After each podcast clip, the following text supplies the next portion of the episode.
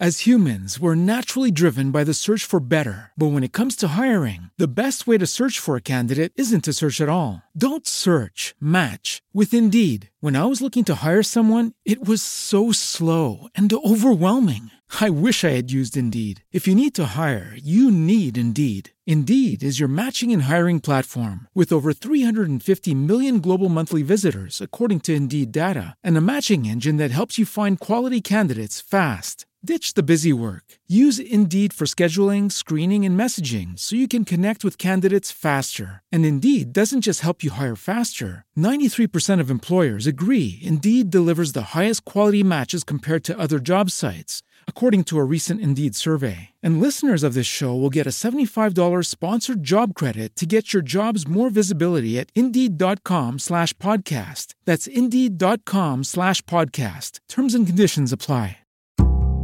Siamo quasi alla fine, siamo quasi alla conclusione della presentazione molto lunga, dispensata in varie puntate del pensiero di Tommaso d'Aquino. Ci rimangono proprio gli ultimi discorsi veloci, un paio di puntate appena. E oggi inauguriamo la prima di queste due puntate finali parlando in particolare dell'anima, c'è ancora qualche dettaglio da dire, e del diritto, delle leggi e di cose ad esse connesse. Cominciamo come sempre subito dopo la sigla.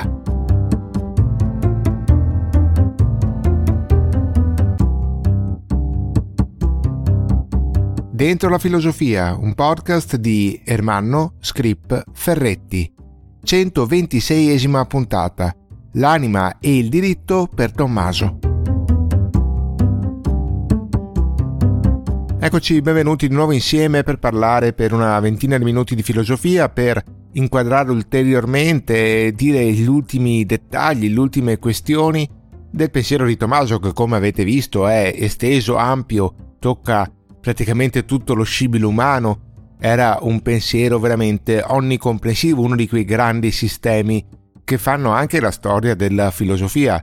I grandi filosofi sistematici sono Platone, Aristotele, in parte Agostino, ancora di più Tommaso e poi alcuni pochi altri, quelli che hanno osato, provato a dare una visione complessiva delle cose. Tommaso l'ha fatto appunto nel Medioevo e questa sua visione complessiva è stata sicuramente importante, ha segnato veramente un'epoca perché il Medioevo, il basso Medioevo, soprattutto quello spiccatamente cristiano, si adeguò di fatto al pensiero di Tommaso o comunque ci dovette fare i conti. Allora, oggi, come vi dicevo nella premessa, mettiamo un altro tassello, uno degli ultimi ormai, e parliamo in particolare dell'anima, che abbiamo citato più volte, abbiamo affrontato sotto diversi punti di vista, ma definiamo le ultime questioni. In primo luogo, ovviamente, Dobbiamo ricordare che Tommaso su questo punto si richiama nettamente ad Aristotele, ma cerca anche di coniugare la visione aristotelica col cristianesimo.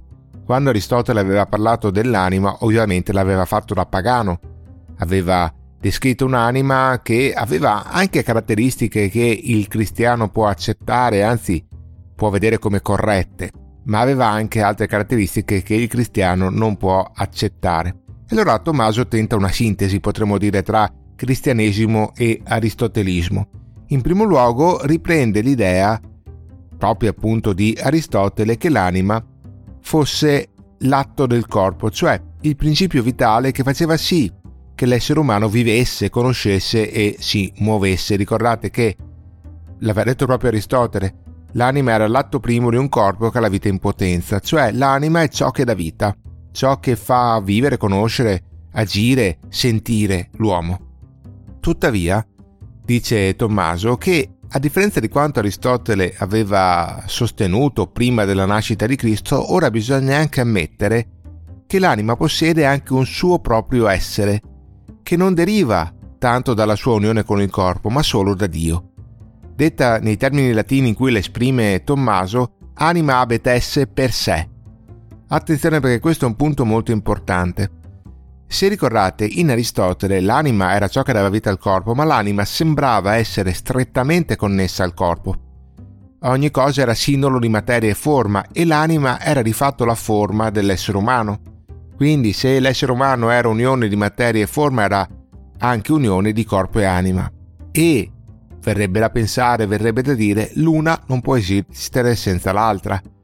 L'anima non potrebbe esistere pare senza il corpo. E dunque una questione importante riguardo all'eventuale immortalità dell'anima. Ovviamente Tommaso non può accettare questa visione perché implicherebbe che non esista vita dopo la morte per un cristiano questo è proprio uno degli elementi cardine. Pertanto bisogna ammettere che l'anima sia autosussistente, cioè che possa stare anche da sola, che non abbia bisogno per forza del corpo. E Tommaso tenta anche di dimostrarlo. Lui dice che l'anima è autonoma rispetto al corpo anche perché abbiamo delle prove al riguardo. Ad esempio, consideriamo il fatto che l'anima può attingere ai concetti universali. Cioè cosa vuol dire? Che l'anima può pensare a appunto gli universali di cui parlavamo già la volta scorsa, ma ancora di più qualche puntata fa, l'idea universale di uomo, di animale, di essere vivente, di montagna, di quello che volete voi. Ora, un'anima che può attingere a questi concetti universali, di fatto si configura come autocoscienza e pertanto può anche conoscere tutti i corpi, no? L'anima può pensare agli universali, può pensare a se stessa, può pensare alle cose generali, può pensare anche ai corpi anche i corpi sono un universale. Ma se questo è vero, significa che l'anima riesce ad andare oltre al proprio corpo. Perché l'anima non potrebbe attingere e conoscere tutti i corpi se fosse davvero strettamente legata ad un solo corpo, sarebbe costretta alla singolarità, a conoscere il suo corpo e basta. Pertanto, visto che l'anima riesce a trascendere il proprio corpo, visto che l'anima riesce a operare autonomamente rispetto al proprio corpo, allora Dice Tommaso, quest'anima deve essere in grado anche di sussistere autonomamente, cioè di starla sola, di non aver bisogno del corpo. Pertanto Tommaso, come in fondo era un po' scontato, arriva a dire che l'anima è ovviamente immortale. Noi d'altronde cosa diciamo? Diciamo che le cose muoiono quando perdono la loro forma per acquisirne un'altra. Pensate a un, una pianta, un fiore quando è che muore un fiore? Quando perde la propria forma di fiore e diventa un filo d'erba staccato, un petalo morto, qualcos'altro, no? Ecco, l'anima però non ha una forma, perché è una forma. Dicevamo già prima che per Aristotele l'anima è la forma del corpo. Allora, se l'anima è una forma ma non ha una forma, allora non può cambiare forma, rimane sempre se stessa e pertanto non può corrompersi, non può morire. Un fiore cambia forma, un oggetto, un banco, una sedia cambiano forma e muoiono, cioè si distruggono. Ma l'anima che è una forma non può cambiare se stessa, rimane sempre un'anima e pertanto non può cambiare, non può corrompersi e dunque non può neppure morire. Ultima prova che Tommaso porta, l'anima è desiderio di vita. Se ci pensate bene, l'anima abbiamo detto che è ciò che dà vita al corpo, cioè è vita in se stessa, è desiderio di vita in quanto desiderio di vita è attratta dall'essere. E questo desiderio, questa spinta, che è una spinta naturale, che è una spinta connaturata all'anima, dice Tommaso non può essere inutile, non può essere vana. Se c'è questa spinta naturale bisogna che l'anima sia in qualche modo correlata alla vita, legata alla vita e dunque sia appunto immortale. Questo cosa implica? Implica che l'anima sopravviva al corpo e qua siamo in linea con la dottrina cristiana. Ma attenzione, non implica però che l'anima perda la sua individualità quando si stacca dal corpo. Si potrebbe forse pensare che, essendo l'anima capace di staccarsi dal corpo, capace di essere autosussistente rispetto al corpo, capace di elevarsi rispetto al corpo, che quest'anima poi si stacchi anche dalla individualità che è connessa al corpo. Ecco, questo no, dice Tommaso. L'essere dell'anima è sempre individuale e questo rimane anche dopo la morte del corpo l'anima rimane anima individuale. Per questo motivo, dice Tommaso, alla fine dei tempi, quando avverrà la risurrezione dei corpi, ogni anima potrà proprio per questo motivo riprendersi il suo corrispettivo corpo. Il legame tra anima e corpo è vero che si altera, si, si elide in un certo senso perché l'anima sopravvive al corpo, ma non si annulla del tutto l'anima individuale rimane alla lontana legata al corpo individuale e appunto alla fine dei tempi recupererà il proprio corpo. Questo per dire come dicevamo dell'anima, ma volevo introdurvi anche un ultimo discorso riguardo al diritto, che è un tema importante che nel Medioevo, nel basso Medioevo cominciava ad essere importante di cui Tommaso prova ad occuparsi, perché la sua filosofia non è, come vi dicevo, una filosofia intenta solo a dirimere le questioni di fede, il destino dell'anima, la morale, ma si occupa anche della vita concreta, della vita quotidiana e quindi anche del diritto e della giustizia. Ecco, in questo caso Tommaso si ispira certo di nuovo all'aristotelismo, Aristotele è il suo punto di riferimento principale. Si ispira ovviamente anche al cristianesimo, ma si lascia influenzare un po' anche dallo stoicismo e infatti arriva a dire che esistono quattro tipi di legge. Il primo tipo è la cosiddetta legge eterna, dice Tommaso, cioè quella legge che esiste nella mente di Dio e che governa tutto l'universo, la legge più importante, quella che appunto è eterna quanto è eterno Dio. C'è poi però anche un secondo tipo di legge che è la legge di natura. Questa legge è una legge che è presente dentro ad ogni uomo e che però è un riflesso della legge eterna. La legge eterna è nella mente di Dio, la legge di natura è dentro agli uomini, però è legata a quella legge eterna, è figlia di quella legge eterna, ne è un suo riflesso. Terzo tipo, la legge umana. Ecco, questa invece è una legge che viene inventata dagli uomini. Sono le leggi che gli uomini si danno per vivere assieme. Non è detto che coincidano con le leggi di natura, non è detto che ascoltino le leggi di natura. Sono leggi umane, mentre quelle di natura, anche se indirettamente, sono leggi divine. Infine c'è un quarto tipo di legge che appunto Tommaso chiama legge divina che indirizza l'uomo verso l'aldilà ed è la legge che troviamo scritta nelle sacre scritture. Ok? Allora abbiamo quattro tipi di legge, le ripeto, legge eterna, legge di natura, legge umana e legge divina.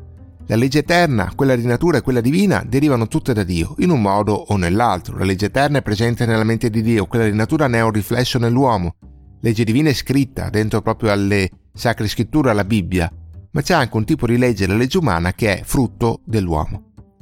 Ora soffermiamoci un attimo sulle leggi di natura, secondo tipo, quelle che vi ho detto sono presenti negli uomini e sono però il riflesso della legge eterna divina. Ora, dice Tommaso, questa legge di natura è un riflesso o una partecipazione della legge eterna. Come vi dicevo, è legata alla legge eterna. C'è questo meccanismo di partecipazione che abbiamo visto anche in altre puntate sempre su Tommaso. E però come si concretizza? Cosa vuol dire in concreto? Cosa ci porta a fare? Beh, Tommaso individua tre, lui le chiama così, inclinazioni naturali, tre tendenze che questa legge ci mette dentro. Prima inclinazione, l'inclinazione a perseverare nel proprio essere, cioè a conservare la vita, cioè potremmo chiamarlo l'istinto di sopravvivenza, no? Ogni essere vivente, dice Tommaso, tende a perseverare nel proprio essere a tentare di sopravvivere, che sia un uomo, che sia un animale, che sia una pianta, tutti cercano, tentano, si inclinano istintivamente a perseverare nel proprio essere. E questa è la prima inclinazione naturale. Deriva dalla natura, non è una cosa che l'uomo ha scelto, è una cosa naturale. E quindi deriva in qualche modo da Dio. Seconda inclinazione, l'inclinazione a riprodursi, e questa è propria non di tutti gli esseri viventi, è propria solo degli animali. Ecco, dice Tommaso, tutti gli animali hanno questa tendenza naturale, la spinta a riprodursi, ce l'hanno le bestie, ce l'hanno gli animali più grandi, più piccoli e ovviamente ce l'ha anche l'uomo che è un animale anch'esso. Terza inclinazione, l'inclinazione naturale a conoscere, a vivere in società e a non recare danno agli altri. Questa secondo Tommaso è un'inclinazione naturale proprio solo degli uomini. Vedete c'è lo stesso meccanismo che avevamo già visto in Aristotele, delle tendenze comuni a tutti gli esseri viventi, comuni solo agli animali, comuni solo agli uomini. In questo caso sono tre tendenze che derivano dalla legge di natura, inclinazioni naturali connaturate a noi, che abbiamo dentro dalla nascita. Perseverare nel nostro essere, cioè l'istinto di sopravvivenza e di conservazione. L'istinto di riprodurci, che è proprio di tutti gli animali, infine quello a conoscere, vivere in società e non recare danno, che è proprio solo degli uomini. Faccio notare una cosa, che siano naturali le prime due inclinazioni è abbastanza frequente trovarlo nei filosofi, certo l'istinto di sopravvivenza è difficile negarlo, l'istinto di riprodursi viene spesso ammesso come un istinto naturale. Conoscere, vivere in società e non recare danno agli altri, qui il dibattito sarebbe invece aperto perché alcuni filosofi condividono questa visione di Tommaso di vedere questi istinti, queste inclinazioni come qualcosa di naturale, di innato nell'uomo. Alcuni altri non la vedrebbero allo stesso modo vivere in società, l'aveva detto anche Aristotele, è proprio dell'uomo, ma come vedremo andando più avanti nel nostro percorso, troveremo anche filosofi che pensano che l'uomo non sia per nulla portato a vivere in società, che non sia almeno un istinto naturale, e ne parleremo. Passiamo però un attimo alle leggi umane adesso, perché abbiamo detto queste sono le leggi di natura, che sono dentro agli uomini e che sono il riflesso delle leggi eterne, ma le leggi umane, quelle che gli uomini scrivono quando fondano lo Stato, quando scrivono le costituzioni, eccetera, come sono fatte? Ebbene, secondo Tommaso, le leggi umane dovrebbero derivare dalle leggi di natura, dovrebbero assecondare queste leggi di natura, non dovrebbero assolutamente entrare in contrasto con le leggi di natura. Perché? Perché le leggi di natura, abbiamo detto, sono un riflesso della legge eterna, sono un riflesso di quello che Dio ha pensato. Dunque non possiamo certo negare le leggi divine. Sarebbe assurdo, sarebbe andare contro natura, come si dice a volte, no? Quindi quando si scrivono delle leggi per lo Stato, per la collettività, bisogna stare attenti a che queste leggi siano in armonia con la legge di natura, seguano le leggi di natura. Chi è però che deve poi stabilire queste leggi umane? Perché si tratta di scriverle in accordo con le leggi di natura, ma anche di capire chi le scrive. Ecco, visto che le leggi umane, dice Tommaso, devono indirizzarci verso il bene comune e che questo bene comune è un affare collettivo che ci riguarda tutti, allora, dice Tommaso, dovrebbe essere la collettività a varare queste leggi. Ripeto, visto che le leggi ci riguardano tutti, è meglio che le scriviamo tutti queste leggi, ovviamente. Quindi le leggi devono avere, questo è un discorso molto moderno da parte di Tommaso, un'origine popolare. Cioè devono in qualche modo scaturire dal popolo. Però attenzione, non devono per forza essere scritte dal popolo, cosa che sarebbe difficile, impossibile, pensa Tommaso. Tommaso bisogna considerare che scrive nel 200, eh. Sarebbe prematuro vedere lui un padre della democrazia. Devono avere un'origine popolare, ma poi devono essere scritte, varate, decise da chi fa le veci della collettività, cioè da chi gestisce il potere per conto della collettività. E chi può fare tutto ciò? Beh, Tommaso pensa che il governo migliore in questo senso sia la monarchia. La monarchia mette al potere un'unica persona che garantisce l'ordine e l'unità dello Stato. Ovviamente questa monarchia deve poi tener conto però dell'origine del potere, deve però tener conto che le leggi vengono fatte per la collettività e quindi deve mettersi in un certo senso a disposizione della collettività. Quindi diamoci un potere al monarca, ma il monarca deve governare, deve gestire questo potere per il bene della collettività. Ma d'altronde, dice Tommaso, che la monarchia sia il sistema di governo migliore è evidente anche dal fatto che è il sistema di governo che più somiglia al governo divino del mondo. Dio governa come un monarca. Il governo di Dio sull'universo è quello di un monarca che bada al bene di tutte le sue creature. Così dovrebbe essere il governo del sovrano in ogni Stato. Un padre, un, un governatore che tenta di assomigliare, ovviamente con tutti i suoi limiti, a Dio nel governare il proprio popolo, nel guidare il proprio popolo con amore con fermezza come Dio fa con gli uomini. In ogni caso, ultime cose da notare, per Tommaso la monarchia è sì il governo più giusto, ma lo Stato in generale, la società in generale, è un'entità naturale, non serve agire con troppa forza, non c'è bisogno di tenere a freno i cittadini, perché l'uomo è naturalmente portato a vivere in società, l'abbiamo visto anche prima, no? L'uomo per Tommaso è naturalmente portato a fare del bene agli altri e in questo Tommaso è in linea con Aristotele. Gli uomini, proprio per loro natura, tendono a volersi dare un ordinamento politico, a cercare il migliore ordinamento politico. Non perché siano cattivi, come in parte diceva Agostino, ma perché sono in realtà buoni, perché tendono al bene e questo bene li porta a organizzarsi. Ovviamente, d'altronde, lo Stato deve porsi degli obiettivi alti. Se nasce per garantire il bene, se nasce per garantire la salvezza degli uomini, per seguire i buoni istinti degli uomini, ebbene, deve avere obiettivi alti, cioè la salvezza. Ma proprio qui bisogna anche rendersi conto che gli stati non possono far tutto da soli, che la salvezza, che è il fine più alto, lo Stato da solo con le sue leggi non può garantirlo. Bisogna a questo punto rivolgersi a un'altra istituzione, a un'istituzione che Tommaso reputa superiore allo Stato, proprio perché è stata fatta, è stata creata appositamente per questo scopo, cioè per portare l'uomo verso la salvezza. E questa istituzione è la Chiesa. La Chiesa è superiore allo Stato, proprio perché il fine della vita di ogni uomo è raggiungere la salvezza e solo la Chiesa può garantire questo obiettivo. Lo Stato può camminare in parte verso questo obiettivo, ma non può raggiungerlo da solo. La Chiesa invece sì. Pertanto, se noi dovessimo mettere sulla bilancia Stato e Chiesa, dovremmo dare più importanza alla Chiesa, perché la Chiesa non può che essere superiore allo Stato. Però attenzione, cosa vuol dire questo discorso di Tommaso? Non vuol dire quello che può sembrare, cioè che ad esempio gli uomini di Stato, i sovrani, debbano sempre ubbidire alla Chiesa, né significa che si debba instaurare all'interno degli Stati un ordinamento teocratico in cui, che ne so, le leggi della Bibbia diventano leggi dello Stato. Non pensa a questo Tommaso e lo dice anche in maniera abbastanza chiara. Lui stesso non legittima le pretese del Papa di guidare gli Stati, di indirizzare gli Stati, di essere al di sopra dei sovrani. Piuttosto Tommaso intende dire che esistono due sistemi di governo, chiamiamoli così.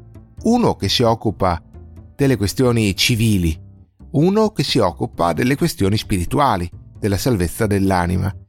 Uno inferiore perché le questioni civili sono inferiori proprio per importanza, uno superiore perché le questioni spirituali sono superiori per importanza.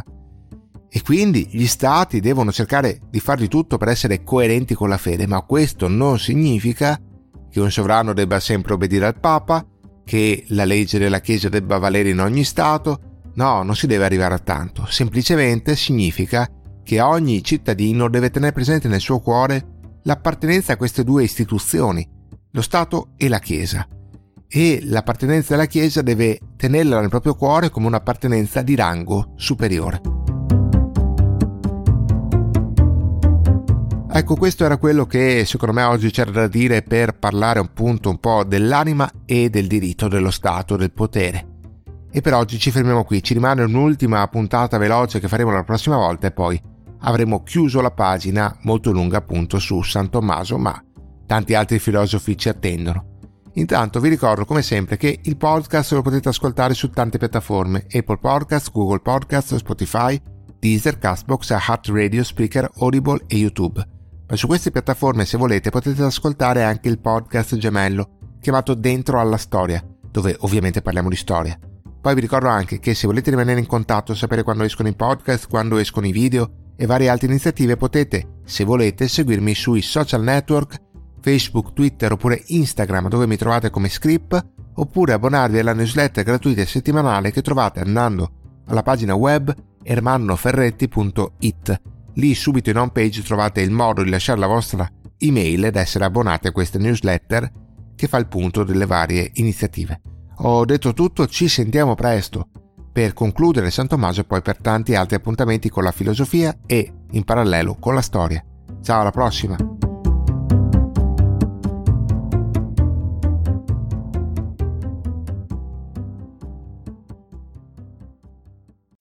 As humans, we're naturally driven by the search for better. But when it comes to hiring, the best way to search for a candidate isn't to search at all. Don't search, match with Indeed. When I was looking to hire someone, it was so slow and overwhelming. I wish I had used Indeed. If you need to hire, you need Indeed. Indeed is your matching and hiring platform with over 350 million global monthly visitors, according to Indeed data, and a matching engine that helps you find quality candidates fast. Ditch the busy work. Use Indeed for scheduling, screening, and messaging so you can connect with candidates faster. And Indeed doesn't just help you hire faster. 93% of employers agree Indeed delivers the highest quality matches compared to other job sites, according to a recent Indeed survey. And listeners of this show will get a $75 sponsored job credit to get your jobs more visibility at Indeed.com slash podcast. That's Indeed.com slash podcast. Terms and conditions apply.